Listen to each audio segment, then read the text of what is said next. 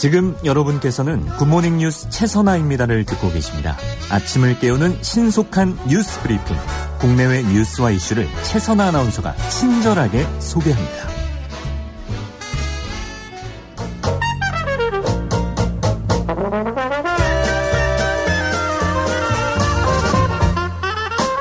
화제가 된 핫이슈 hot topic pick해서 챙겨드립니다. 선아의 핫픽. 첫 번째 핫픽은 부대 내 사진 공유한 훈련병입니다.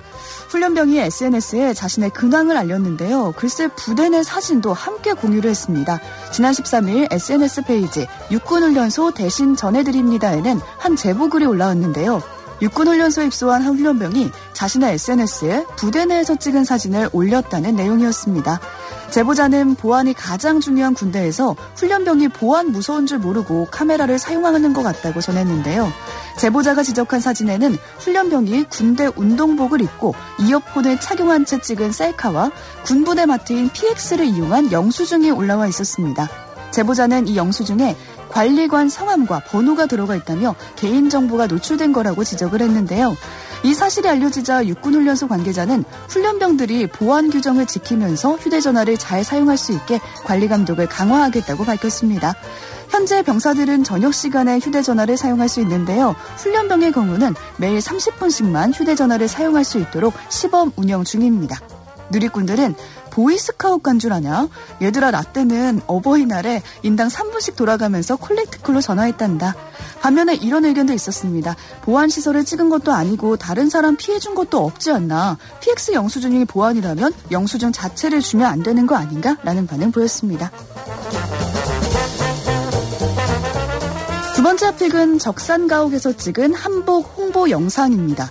우리 한복을 홍보하는 영상이 전통 한옥이 아니라 일본식 건물인 적산가옥에서 찍은 걸로 알려졌는데요.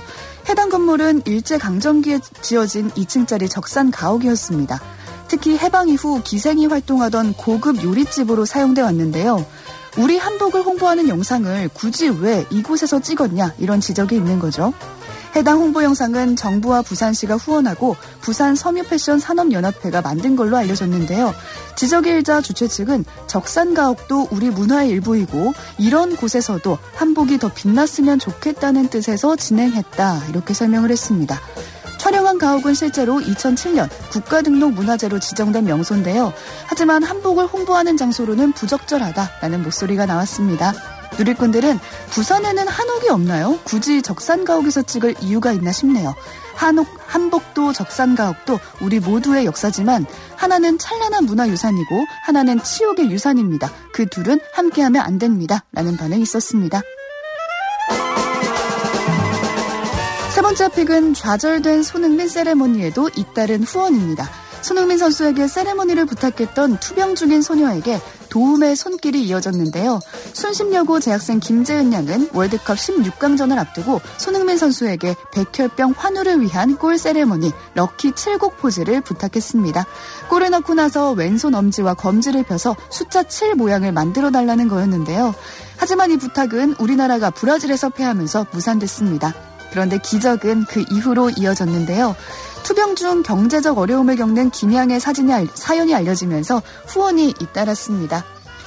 후, 김양의 재학 중인 학교에서는 친구들과 교직원이 손편지로 쾌유를 응원했고요. 졸업생의 학부모는 500만 원을 기부하기도 했는데요.